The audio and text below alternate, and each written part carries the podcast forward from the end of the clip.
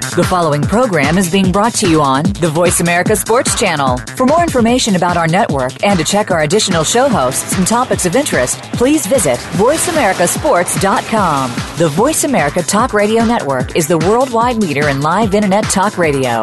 Visit VoiceAmerica.com. The views and ideas expressed on the following program are strictly those of the host or guests and do not necessarily reflect the views and ideas held by the Voice America Talk Radio Network, its staff, and management are at the gate. And they're off. Welcome to Winning Ponies. With a weekend coming up, this is the spot to be for news, handicapping, and spotlights featuring the winners behind horse racing today. Now, here's your host, John Engelhardt, racing's regular guy. And thanks for joining us for another show here on Winning Ponies. Hope you had a great weekend because it was a great weekend of racing, that's for sure. Well, coming up on the show, uh, we're going to have uh, Mike Penna, who is the uh, president of Horse Racing Network Radio. Uh, he started the company. He works. He covers all the big races. I happened to run into him at Keeneland on their big day on Saturday and said, Mike, I don't think I've had you on the show. He said, I'd love to be on it. He's an Eclipse Award winner for covering the Breeders' Cup. He's got a great passion for racing, so I'm very uh, much looking forward to talking to Mike Penna. And then a gentleman we've had on before, uh, when something's happening in Ohio, uh, we like to talk to our friend Rich Ruda.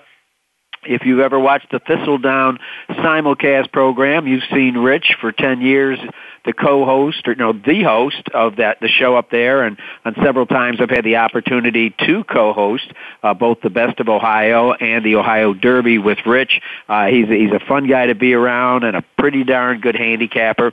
What's going on this week is it's going to be the biggest week of racing or day of racing in Ohio uh, at Belterra Park. Five stakes races totaling $750,000 now this is America's newest racetrack and they have attracted what's called the Best of Ohio's series, which is Ohio's Breeders' Cup. And uh, we're going to take a look at all these races because there's going to be not only a pick four on these races, but there's going to be a pick five on these races. And I also know that our friends at the Daily Racing Form are featuring uh, the best of Ohio uh, tomorrow uh, Dan Illman, uh, who's been on the show, and Matt uh, Bernier, who I hope to get on the show, two of their top handicappers, are totally focusing in on the best of Ohio. So could be a very, very interesting day, and both Rich and I know a lot of the players involved, and we'll give you as much background information as we can. Well, the big news, but not the good news of the week, is that two-time Horse of the Year cigar arguably the greatest racehorse of the 1990s and already inducted into the National Racing Hall of Fame. He died Tuesday. He was 24. I just saw him uh, oh a couple months ago up at the Kentucky Horse Park. Uh, he he lived there when they found out he really couldn't be a stallion. Uh, he had uh, surgery earlier in the week to fix a vertebrae issue in his neck that had been causing him discomfort.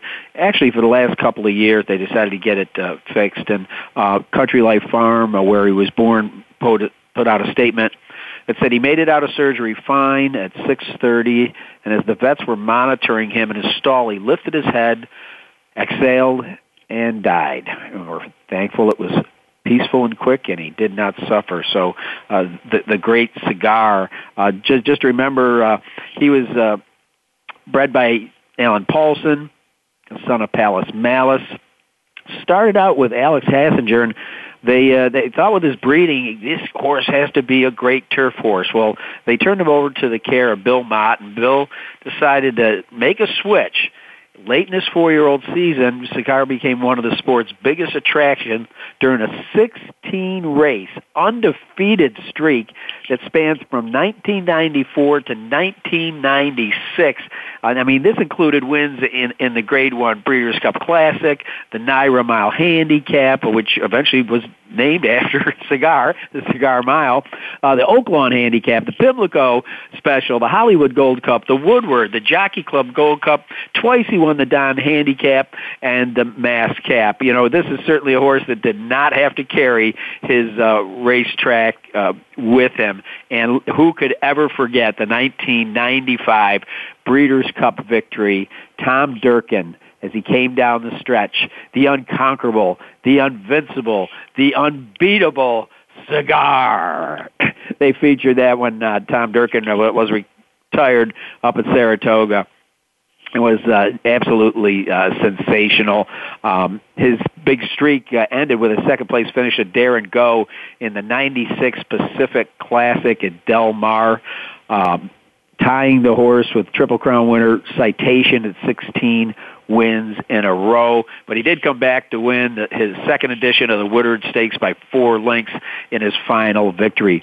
Uh, Cigar, if you tally it up, retired with 19 wins and 33 starts. He was sound for four seasons of racing for earnings of 9.999 million.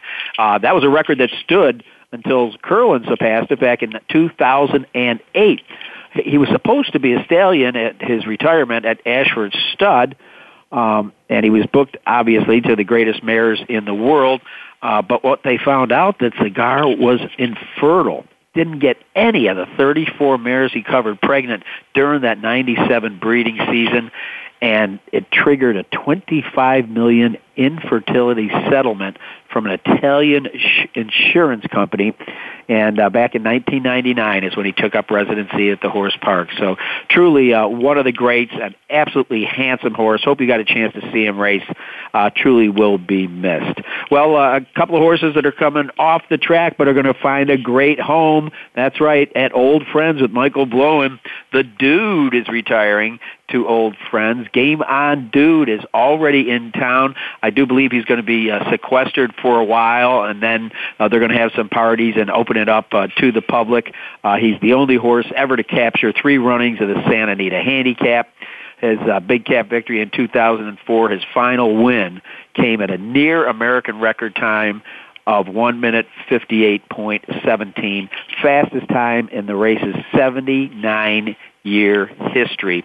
Also, he's the only the second horse in history to sweep California's three Grade 1 handicaps, the Santa Anita Handicap, the Hollywood Gold Cup, and the Pacific Classic. So you will get a chance, if you're near Georgetown, Kentucky, to see Game on Dude. And you can also visit another Breeders' Cup winner, sprinter Amazombie, uh, has also been moved with Game on Dude two Old Friends.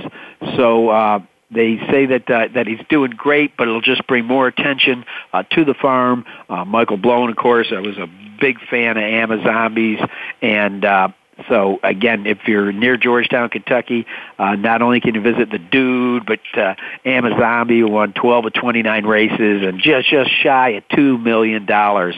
Uh, two great horses uh, going to a great farm.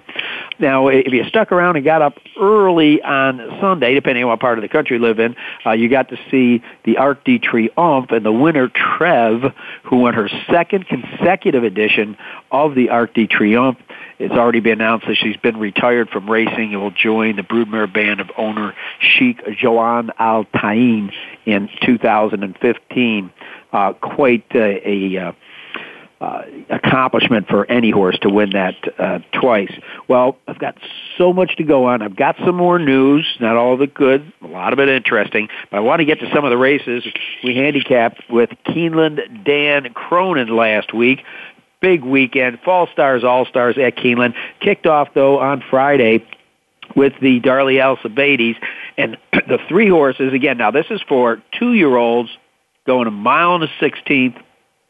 They all came from out of the clouds.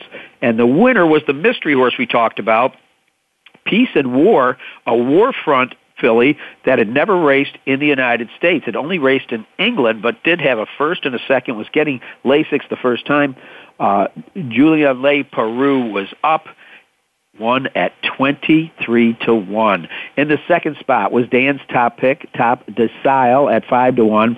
And third was the 10 Page, who was let go at 64 to 1. Hope you had to try. $8,284. And then kicking off the Saturday card, what a card. It was no, nay, never taking the Woodford presented by Keeneland Select, the Grade 3 Woodford. It's a five and a half on the grass. Wesley Ward, this guy truly amazing. Now this horse, you just think about it, broke its maiden at Keeneland on the poly track, then goes over to Ascot, wins the Grade 2 Norfolk Stakes, uh, going five on the turf, then stays over in Europe and wins at Deauville in France, in the grade one Darley Prix Morny, then came over here, ran second in the swale, decided to turn it back on the turf. No, nay, never gets the job done over 50 to 6 to 1 shot Mongol Bull and Sharp Sensation. An interesting horse. It'll be interesting to see where No, Nay, Never ends up next time. And then it was the Thoroughbred Club of America. Uh, kind of a surprise here was a uh, a Canadian invader Leigh Court, who had only made one start all season in the Grade 3 Seaway Stakes, but won that at seven furlongs. Gary Boulanger, uh, who's the regular rider, came in with Leigh Court, got away, went four wide on the turn, just pulled away by three, so let's be looking for that horse in the Breeders' Cup Sprint.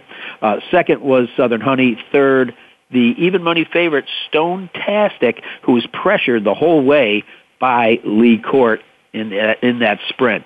Then we went on to the one mile turf, the first lady. What a weekend Johnny V had. Day at the spa gets the job done.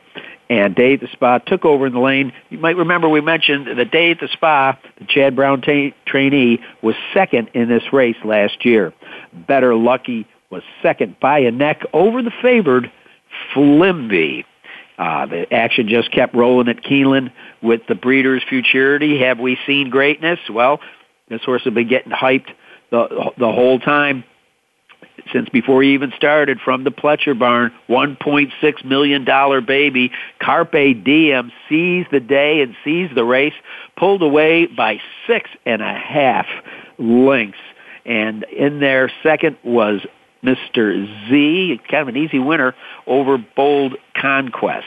And then, of course, the Shadwell Turf Mile, the one everybody was uh, was was waiting for. Wise Dan did the Baruch take too much out of him after that long layoff?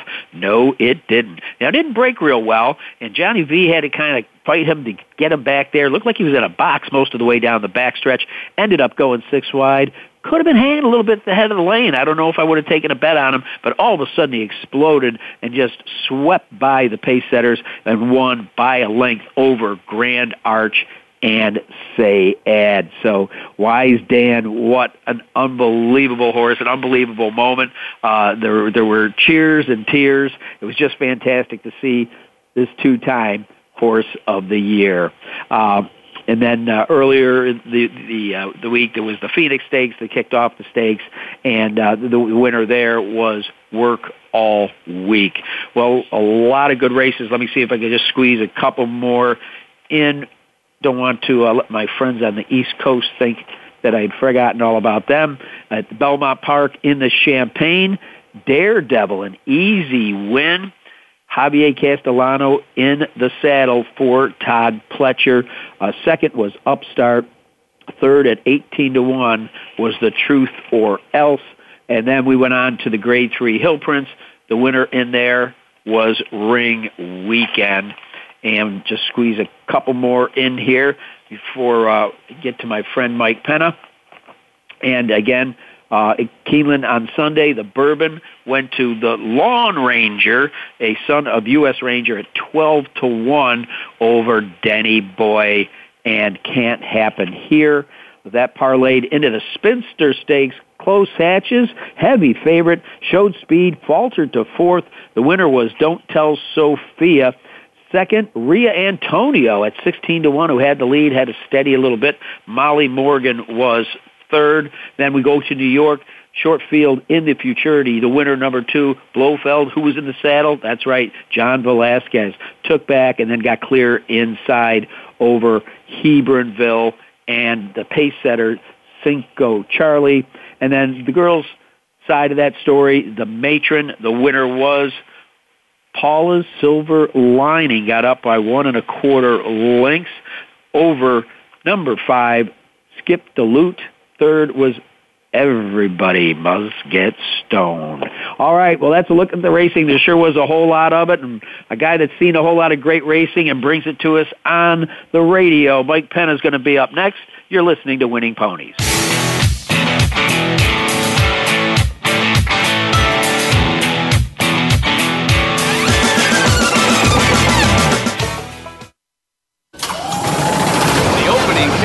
is a beauty. It's a fly ball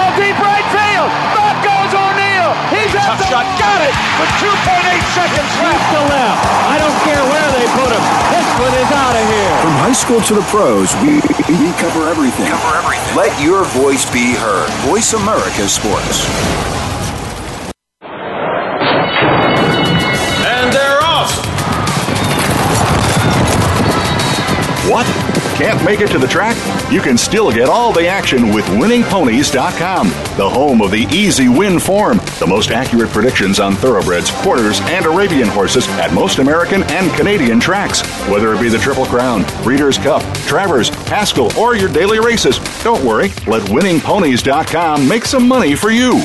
Okay, sports fans, here's your opportunity to discuss football, America's favorite sport. On an annual basis, millions of people attend, watch, and listen to football, both pro and college. Ray Ellis Sports, an internet talk radio show, was developed with the fan in mind. Join host former Philadelphia Eagles and Cleveland Browns strong safety Ray Ellis on Voice America Sports every Tuesday at 1 p.m. Pacific for exciting interactive football discussions from the fans' perspective. Tune in every Tuesday at 1 p.m. Pacific to Ray Ellis Sports right here on the Voice America Network. And let's talk football. Your internet flagship station for sports. Voice America Sports.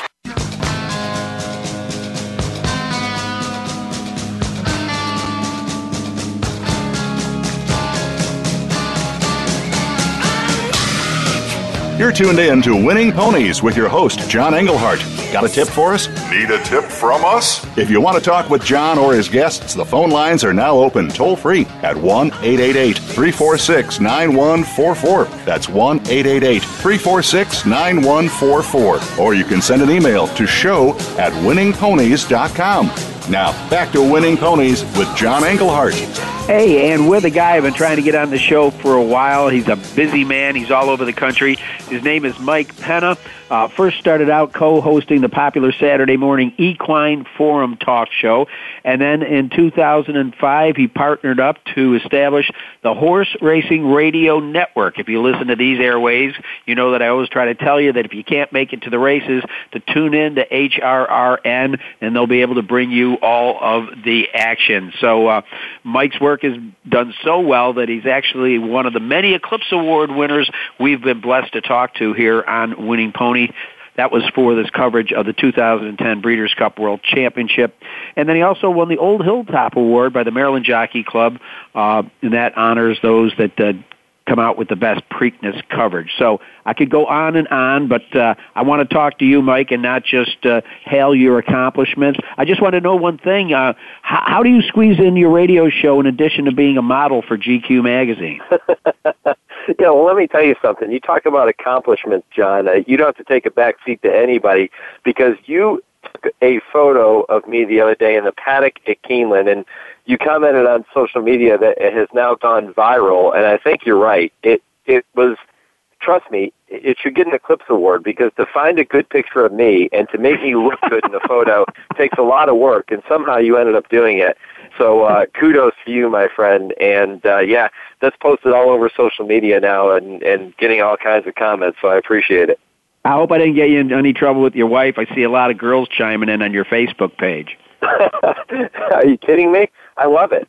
that doesn't happen what very man often. Wouldn't? Either. Well, I know what else you love is racing, and it's so wonderful to talk to somebody that's able to uh, pull their passion uh, in, into their their job because that way you never really go to work any day because you wake up and you're doing something you love. Give, give uh, folks the background of you know how how you got the bug, like all of us uh, taking place on or listening to this show got the bug somewhere along the line.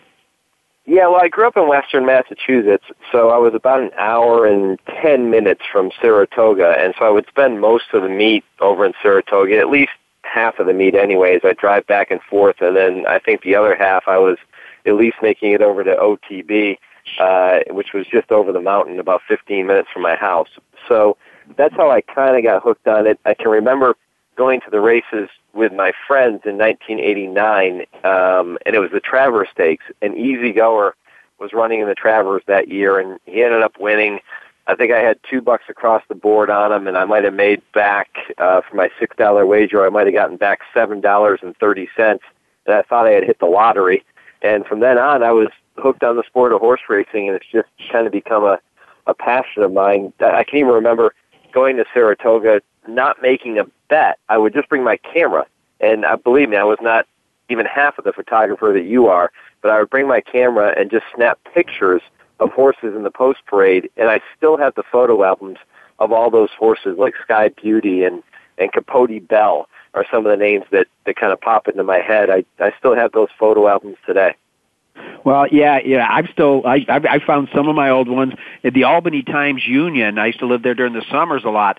Um, would actually put the charts in every day, so I would take the charts and, and cut them and paste them on the back of these little photos I've had, you know, and you know, Gamely winning the Alabama with Bill Shoemaker up. So I, I, I can relate to it and relate to uh, Saratoga and, and and how it is so easy to fall in love with uh, the beauty a, a, that these horses give us, and then from there as, as you you age a little bit, you, you find out, you know, if you're savvy enough, listen to the right guys, and do your homework well, uh, you can actually uh, cash a bet every now and then. So I've got to guess that that you've taken that part of the program. Explain how you kind of pieced together the the radio network and how you chose uh, kind of as the uh, the general manager some of the players that you've put together with you.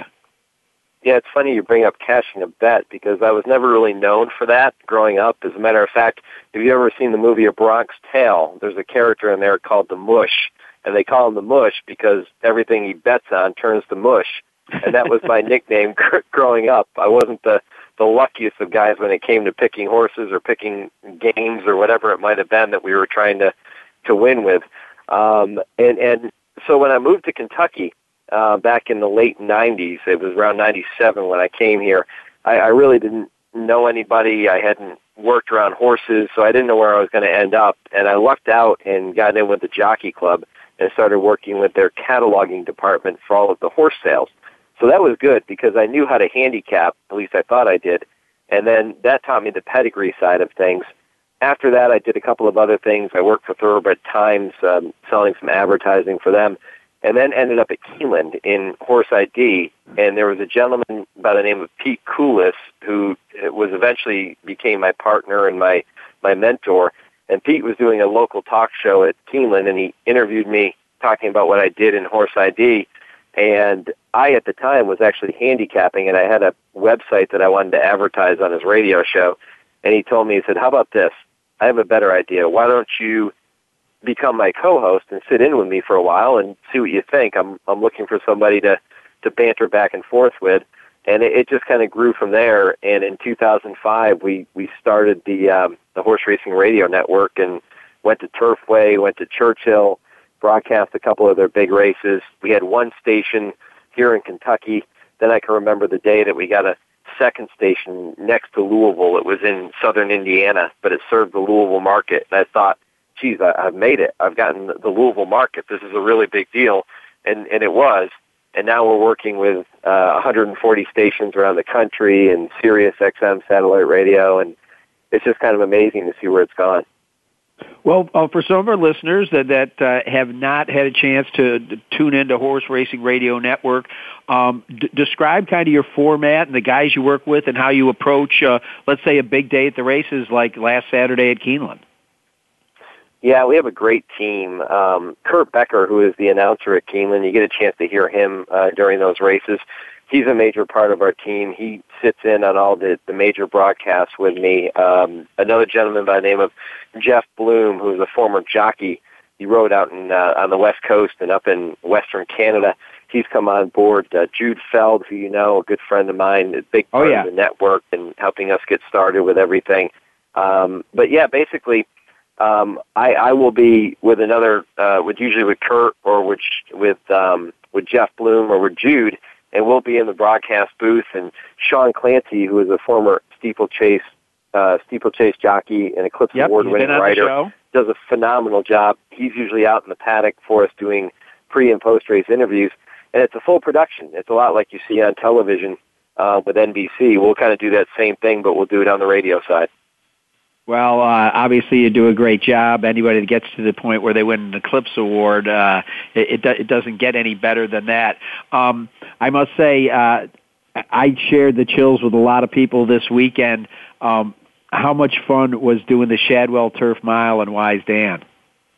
Yeah, you talk about chills. It was a goosebump moment. And I heard you when you were going through all the results, and you said that you wouldn't have, have had a bet on him at the top of the stretch. And I was with you because it didn't look like Wise Dan was going to fire at that point. He was what six lengths behind, and or at least he was in sixth position. He was at least five or six lengths back. And all of a sudden, he just made that run. And as as you put it, I thought appropriately, he exploded. And he ran by those horses like they were standing still in the final furlong and it was so great to see him perform the way he did. Um, you know, here's a horse that's given the sport so much, and he owes us nothing, uh, but he just does not know how to lose a horse race. And once again, he proved that he's all heart and all class. Well, spe- speaking of class, I don't know where your broadcast booth was was located. If you were near an open window, but the response of the racing fans, not only upon his uh, uh, trot back to the winner's circle, but after he was leaving by himself just with his groom, was fantastic. I mean, the grandstand was shaking with appreciation. You just don't get that every race, every horse, every day. It really was an honor to be a part of that. Yeah, it was very special. I could feel that. We were up in the press box area, and, and you could hear the applause. I couldn't feel the grandstand shaking, but I could certainly hear the the applause that Wise Dan got as he came back. And you know, Keeneland's so special, John. You know this. They applaud every winner of every race when they come back to the winner's circle, whether it's a a claiming horse or it's a Grade One winner. But Wise Dan, there was something different about the applause that he got on Saturday, and so well deserved. Such a great story with Charlie LoPresti, Morton Fink, his owner. So many good storylines surrounding Wise Dan, and of course, we wish him the best moving forward to the Breeders' Cup. Well, I think we saw some some very special horses uh, on Saturday, uh, not only at, at Keeneland but uh, on, on the East Coast as well. And now we've we've got the, the, the great setup in the Breeders' Cup Classic. I mean, uh, nobody with a crystal ball could have predicted early in the season how things were going to develop. You know, for a while there, it looked like California Chrome was going to eat them all up. Then we've had the sensational comeback of Shared Belief, and now we've got some top older horses that are really uh, turning into form. Uh, I guess uh, we will be following you out to the West Coast here in a couple of weeks. Yeah, we'll head out there uh, about 10 days before the Breeders' Cup and start setting up and getting ready, uh, talking with some of the major players, and then we'll be on site at Santa Anita beginning the Wednesday morning prior to Breeders' Cup, and we'll start with our two-hour morning show called the Breeders' Cup Countdown, and we'll have that Wednesday, Thursday, and Friday morning, and then our exclusive radio coverage of, of both Friday and Saturday, every single Breeders' Cup race on the network, so it's going to be a lot of fun. Well, I, I'm sure that our listeners, after talking to you, want to make sure that that they tune in and catch all this if they haven't already. Folks, get your pencils and paper ready because I'm going to ask Mike to go slow and tell our listeners how they get a chance to listen to your shows.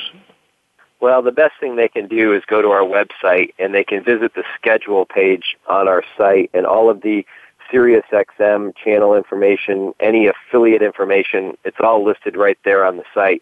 So the website is horseracingradio.net, horseracingradio.net, and they can uh, they can listen live on the internet. Uh, last year, I think we had listeners in over 70 countries for the Breeders' Cup Week coverage, and expecting to to have those same listeners back on board again this year. And again, it's all there for people at horseracingradio.net.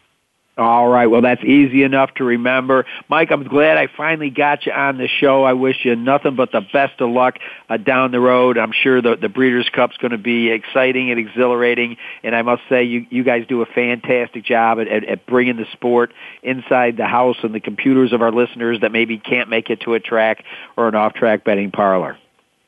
Yeah, John, I'll echo those sentiments. Keep up the good work and uh, keep it rolling. And anytime you want to take a picture of me again, you're more than welcome. I don't know if I'll ever get that lucky. I'm a photographer, not a magician. Absolutely. Thanks, my friend. I appreciate it. All right. We've been talking with Mike Penna, uh, who uh, established horse racing radio network back in 2005. We're going to take a little bit of a break and then we're going to come back to the most exciting day of racing at North America's newest racetrack, Belterra Park.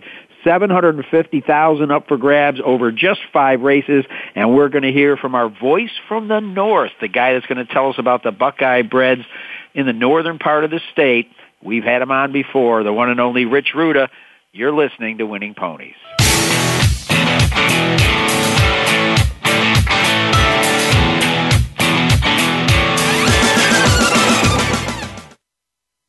The fans now have a voice to speak their mind. No holds barred.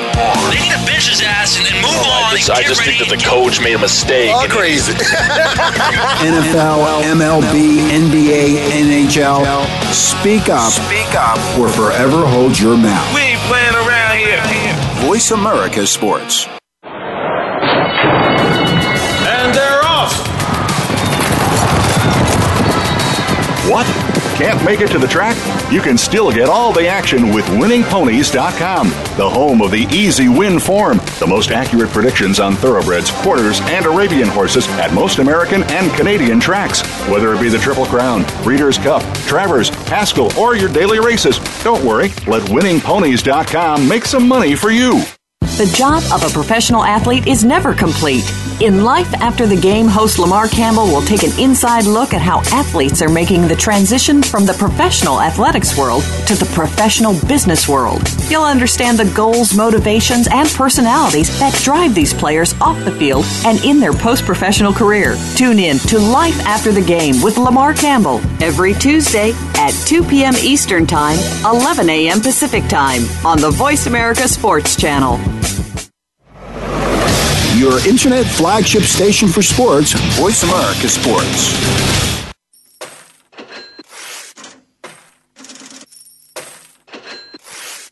You're tuned in to Winning Ponies with your host, John Engelhardt. Got a tip for us? Need a tip from us? If you want to talk with John or his guests, the phone lines are now open toll free at 1 888 346 9144. That's 1 888 346 9144. Or you can send an email to show at winningponies.com.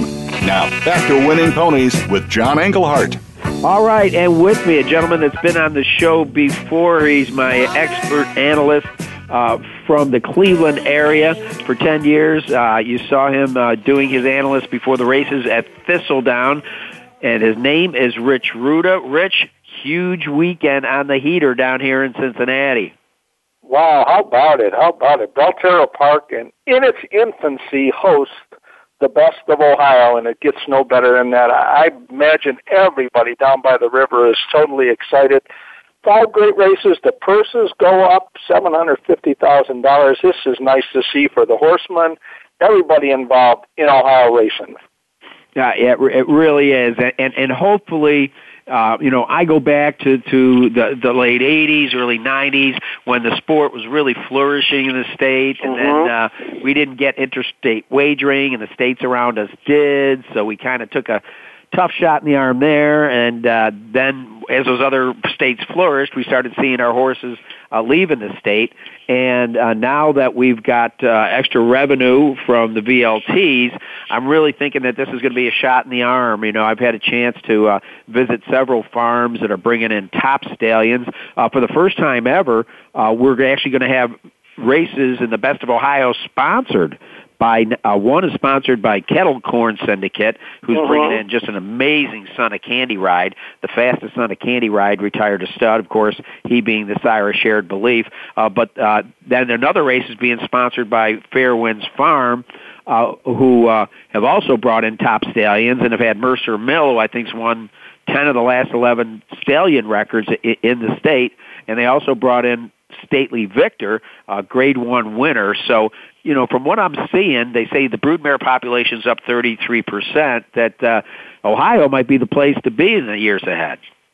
You know, it's very interesting you said that because our neighboring tracks, and we we at Thistledown have four tracks right around us in other states. Their purses are going the way we don't want in horse racing purses to go. They're on a downswing. They've been cutting their purses. Uh, at Thistledown now, our purses are at an all-time high. The horsemen are, are just loving what's going on there. Hope it continues. Hope it, it feeds down to Belterra and the new track up in uh, Youngstown. A lot of good things going on. And like I said, John, it's fun because now when you go into the racing office in the morning, there's a glide in everybody's stride. They're making some money. They're paying their bills and you could tell everybody's looking. The claiming game is back in Ohio. I don't know if you. I've, I've noticed Oh. it at Belterra. I've noticed it at Thistledown.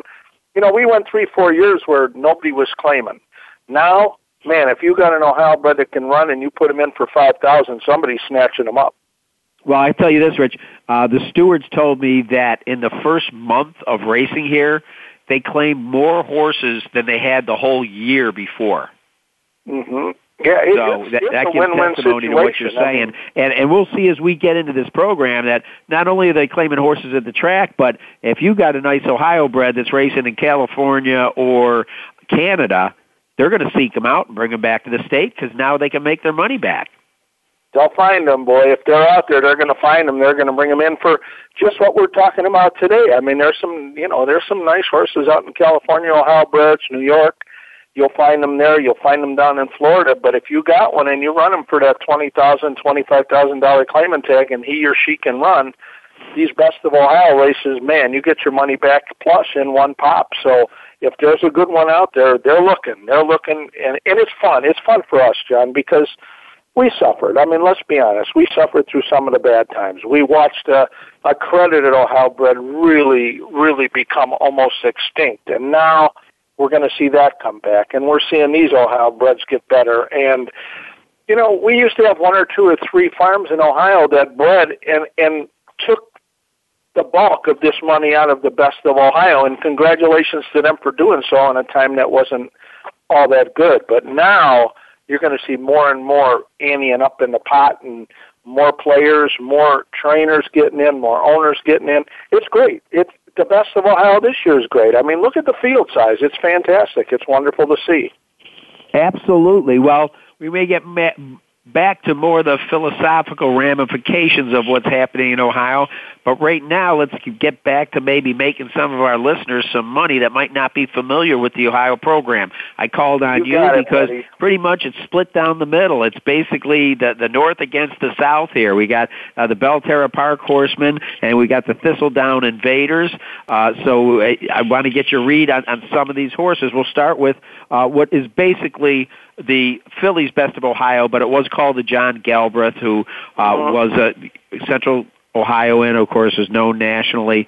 But uh, this race uh, for two-year-old fillies, uh, it looks to me I'm hav- having a hard time splitting two of them, and they're going to break Yeah. from the inside, and that's Yeah, they- ju- just a little smoke and heat transfer. I can make a case for for either of them, and uh, the odds maker had a hard time. They got just a little smoke at five to two, heat transfer at three to one. Now, there's one other horse I like in here, but I'll save that for later in the conversation.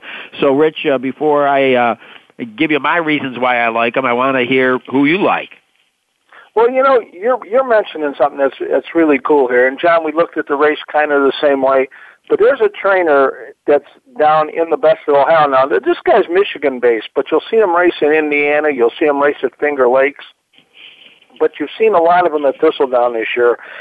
He actually, Indiana had their big day a couple about a week ago, and Bobby Graham won a couple stakes on that day as a trainer.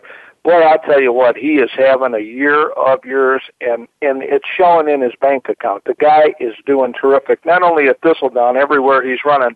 You mentioned just a little smoke, but uh, and Jeffrey Skerrett's coming in town to ride, and Jeffrey's having a really good year at Thistledown. I like the fact this horse had the uh, out at Belterra, the six furlong out. The mile and a sixteenth, smoke blackened, two punch. I'm not crazy about that, John. I'm totally not crazy about that. My question to you, and we talked about this, I think, or, or thinking about it, is where is Pyrite Blue Magna? Because we saw Pyrite Blue Magna just destroy it at Tada Stakes. I mean, yeah. just with a burst of speed and won that for fun. So where is that one? He transferred for me He had a excuse last time out. You know, a, a big excuse. When you stumble, let's face it, you're in trouble. And what a good trainer Larry is. But I want to know who's your third you. horse, John, because I, I struggled with this. He, he he he bled, and I don't mean through the nose. His feet were bleeding when he came back. He grabbed a quarter uh-huh. when he stumbled coming out of the gate. Now the question here is, and for our listeners, he ran third in the Tada behind Pyrite Blue uh, Magnet. And I got to guess that that horse got a little hitch in his get along, or she'd be here. Uh, the I question agree. he transfer. Number one, do we just put a line through that race? Or number two, you don't always come back real quick after grabbing a quarter. Uh, the Tada was run August 31st, uh, you know, so it's had about, you know, six weeks to come back for that injury. Does this horse come back? Uh, Larry Rivelli, uh, has had a great meet here. He's four starts, two wins, and a third. Uh, you know, it, it, that's just going to be a question mark. That that's one of those great unknowns. And the other thing is, it was run on a muddy, sealed track. Now, the weather report is going to be a little bit of rainy for the next two days, but they're saying it's going to clear out for Saturday. Hopefully, the gate guys can get this thing to to a fast track. So I just got so many question marks in my mind, you know, about about heat transfer that uh, you know. I, I, I just don't know which way to go. And the other thing that you mentioned that I failed to at the top of the uh, introduction to this race is these are all two-year-olds. You know, this mm-hmm. race and the juvenile, where these two-year-olds are going to be asked to go around two turns for the first time. So whether or not breeding or conditioning is going to enter into it, it'll be very, very interesting. But I do notice that heat transfer does train up in Chicago, so he's not going to make the trip down here for the Skyline Chili. Well, Larry Rivelli's got a few on the card. I mean, he's bringing a couple horses down. He does extremely well with with Ohio breds. He he latches on to some. He, he does very very well with them. But this is John. This is another filly that I'm looking at that breeding and that Maria's Mon and Leighton Heat, and I'm thinking, how far does this girl want to go? That's the key to me in this race. I mean, that is totally the key. Then you got some maidens coming in here that you know you, that are bred to go this far. But you mentioned, and I'm going to ask you again because this is a race that kind of gave me a little, you know, a little stick. When you're looking for a winner, sometimes things don't go your way because you, you know, you're trying to set up the race.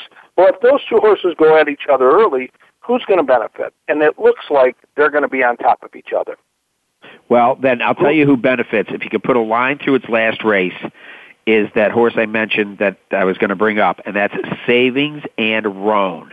Mike Maker, as you know, is known mm-hmm. on the national racing scene. He's got his hands on a nice Ohio bred here uh, by exchange rate, twenty thousand dollars stud. This horse stole, sold for fifty thousand dollars. Um, I think that he's the one that that's that's laying in wait. And when you look at its first two races, it came from off the pace, uh, put in a, a good run against these horses in the Miss Ohio up at Thistledown. I they they tried blinkers last time and caught the muddy track. I'm surprised to see the blinkers not coming off, but I think if you got to fear the top two horses we're talking about, I think it comes from Savings and Roan. Mm-hmm. I couldn't. I couldn't agree with you. I don't fear the top two horses, John. And, and this is the the thing with me with these fillies. There's there to me. There's just a distance thing with those two horses, and that's one of the reasons. Just a little smoke appealed to me a whole lot. Going the six furlongs at Belterra, running at Thistledown in the Cleveland Kindergarten, and then I, you know, I kept going. When they tried this, and I figured they were going to try this filly going long in the Galbraith. I said, I don't know if she's going to go long. I really don't think she is. I, I hope she does. She's a nice horse. I hope she gets the best trip she can get. But it looks to me like she's going to get set on top of. She wants to be up close. Not a great place to be when two or three horses want to be up close. And Savings and Roan, where's she going to be? Well, she's not going to be up close. She's going to be sitting and waiting. And that kid that's riding Savings and Roan for the first time Alvin can finish on a can finish on a racehorse. Can finish on a racehorse. Yes, he, yes, Oh. he can. He he won the title over at Turfway Park over the winter. Well, we're trying to handicap a pick five here, so Rich and I are going to have to move along, and we'll go to the other baby race, and that is the juvenile, which is basically the boys. Same situation here is that these horses are going to be stretching out for the first time, uh, going to a mile and a, and a sixteenth.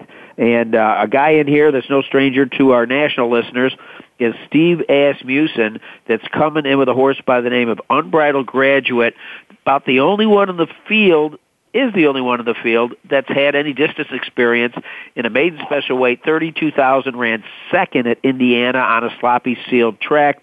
Did run a strong second in the Cleveland Kindergarten and only was beaten two and a half lengths in the Hoover Stakes, so it's had a trip over the track. Uh, is he the one to beat, or does your friend Tim Ham have another explosive colt in his hands with True all along?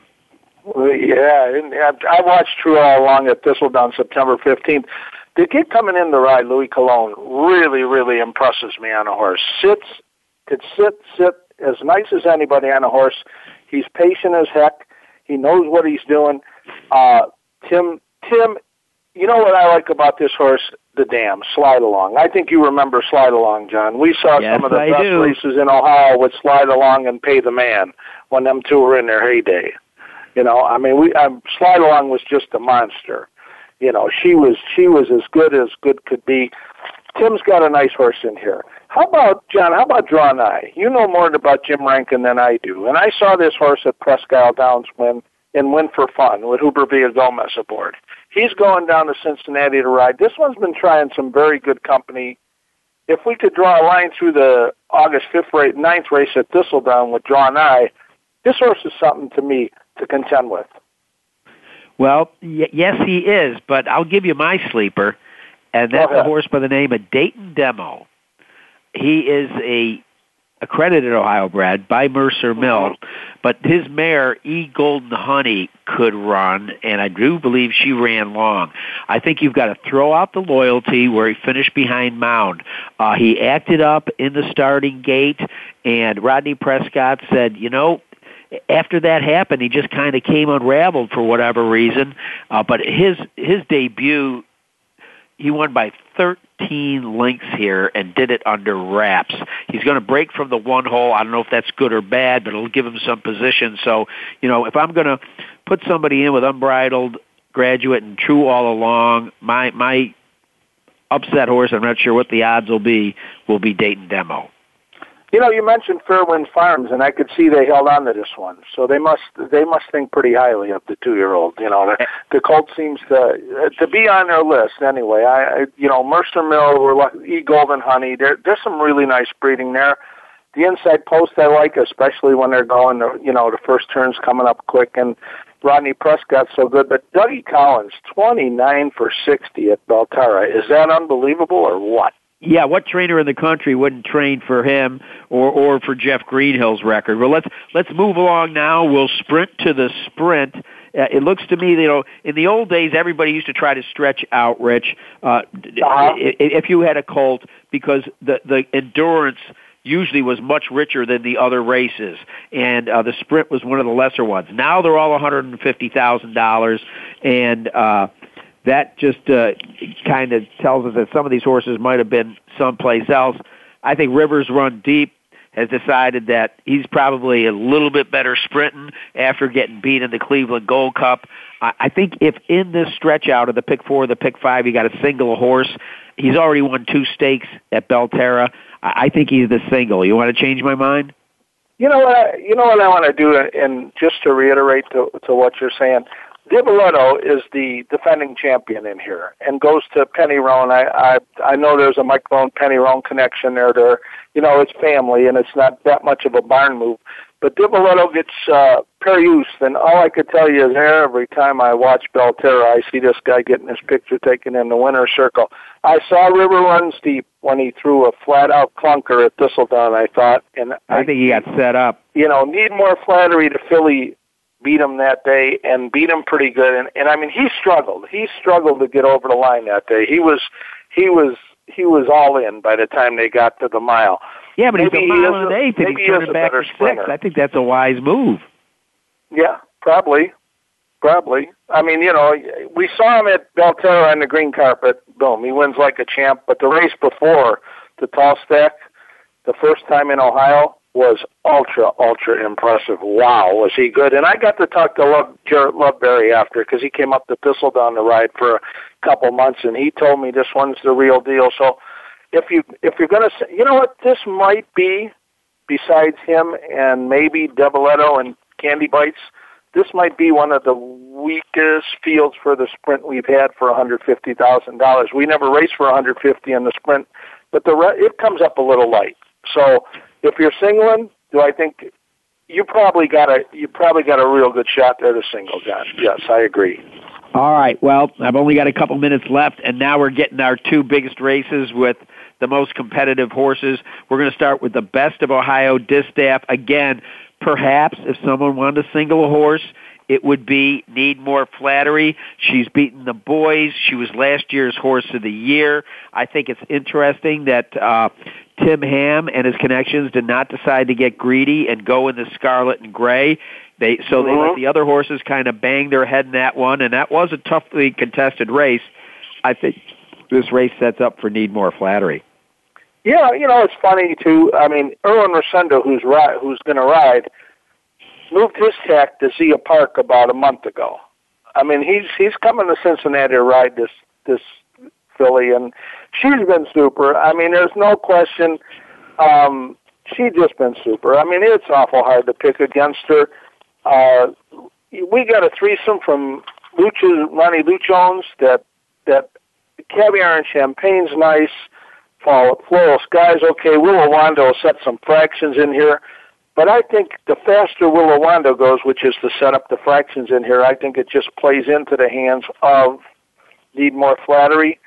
But I'm going to give you a horse and a guy that, that I really think is doing well at Thistledown. Charlie Williams owns some horses at Thistledown. Sandy Atkins is a trainer of Crafty Blue Cat. This horse is getting better and better, and Charlie couldn't wait to stretch him out. He didn't. He couldn't handle Need More Flattery the first time they tried each other. Maybe maybe he'll be a little better today if he likes the track. And I do like the fact Walter Dela Cruz is going down the ride. So that's a great race. But we're seeing a champion and need more flattery. And don't forget, she won the race last year by 18 lengths, and eh, they took the purse away from her. Her record will even be more impressive. So Tim Ham's got a flat out monster in there.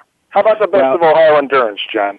And and also for for our listeners, you know, uh, Ron Paolucci, who runs Loooch Stable, uh, if if you don't put the one entry in your exotics, I think you're crazy. Yeah, he, he's an amazing guy, ain't he? I mean, he's good for Ohio. You know, we're seeing him with Rio Antonio. We're seeing him in in all the big tracks running horses. But Ronnie is an Akron, Ohio guy. When he's in town, he comes to Thistledown. He'll do anything for you, anything to make the game better. He's investing his money in the sport that he loves and the things he likes to do. And you know what? He's just a great, great guy to have in Ohio racing. Well, uh, it- I was on the phone with him last night, and he wasn't really sure that his horse was getting in the endurance, but in fact, uh, he is. But uh, 16 horses were entered, but uh, because of his earnings, he got. His, sad part is he, he's got Dubacious in here, who's going to be parked on the outside. I think this Mhm. horse is extremely dangerous, but for people that don't know, there's two horses in here that are absolutely that they're stable at Belterra, love Belterra, and that's Silver Tongued and Fuzzy DJ. Silver Tongued, of course, went up to Thistledown as a two-year-old, won the Best of Ohio juvenile. Uh, since then, he's become Ohio's Silky Sullivan. Just went up to Thistledown and won the mile and a quarter Governor's Buckeye Cup. The Best of Ohio endurance is a mile and a quarter. This is this horse's distance. On the other hand, Fuzzy DJ to attest to how much he loves Belterra Park, holds the track record here for a mile and a sixteenth. He set it this year. I see this setting up as kind of a two horse silver tongue fuzzy DJ race as long as Storm and Larry doesn't steal the damn thing and we still don't know how good Dubacious is. Yes, Storm and Larry hit a hit a wall last time out at Thistledown. I mean, he did hit a wall. He was cruising.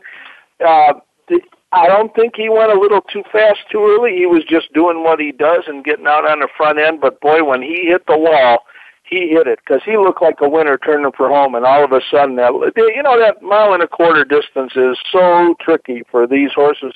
John, I'll tell you who was impressive last time out at Thistledown was plain old Willard in the cat launch. I mean, he came from way back and came running. Um, I I know he's had his trouble with Silver Tongue, then Fuzzy DJ but boy, he was impressive. And Anthony Lowry's got him on top of his game, and Noel Vigil, Noel Vigil can ride. I think the fast. I think they need speed to help the horses we're talking about up front. And I don't know how much they're going to get it unless Storm and Larry goes and, and does the same thing he did last time. But Scotty Speed's aboard this time, and Scotty's got a clock in his head, and he's not going to do anything crazy. But uh, boy, I'll tell you what, we could talk all night, Jen. He said, it, this is just the great five races, and I love talking about them. It, it really is. We're talking with Rich Ruda, who everybody knows from Thistledown. By the way, plain old Willard, if you're talking about uh, looking for a long shot, he's listed on the morning line at 20 to 1. Well, my producer Michael's kind of giving me that old, John, I love Rich, but we've got to wrap it up. And I love Rich, and I uh, look forward to seeing you again in person sometime. I hope you have a blast uh, uh, betting these races, and when they're over, I'm going to give you a call back and see uh, just how well we did on uh, some of our prognostications. So, shall we say? We're building our pick five around River Runs Deep. Don't forget that, John. And don't forget, need more flattery, in my opinion. I think those two horses you could play strong and maybe go a little bit deep and put Rich's plain old Willard in there at 20 to 1 and get a price. So, Rich Ruda, thanks so much for being with us on Winning Ponies. I want to also thank, uh, our, our, friend Mike Penna, who of course I hope you'll be listening to as we get closer to the Breeders' Cup. So as I sit here in the grandstand overlooking the manicured turf course past the Ohio River to the hills of Kentucky, I remind everybody Bet with your head, not over it. Thanks for listening to Winning Ponies with John Engelhardt. We know the information from today's show will help you at the next post. Keep listening for more next Thursday at 8 p.m. Eastern Time, 5 p.m. Pacific on the Voice America Sports Network.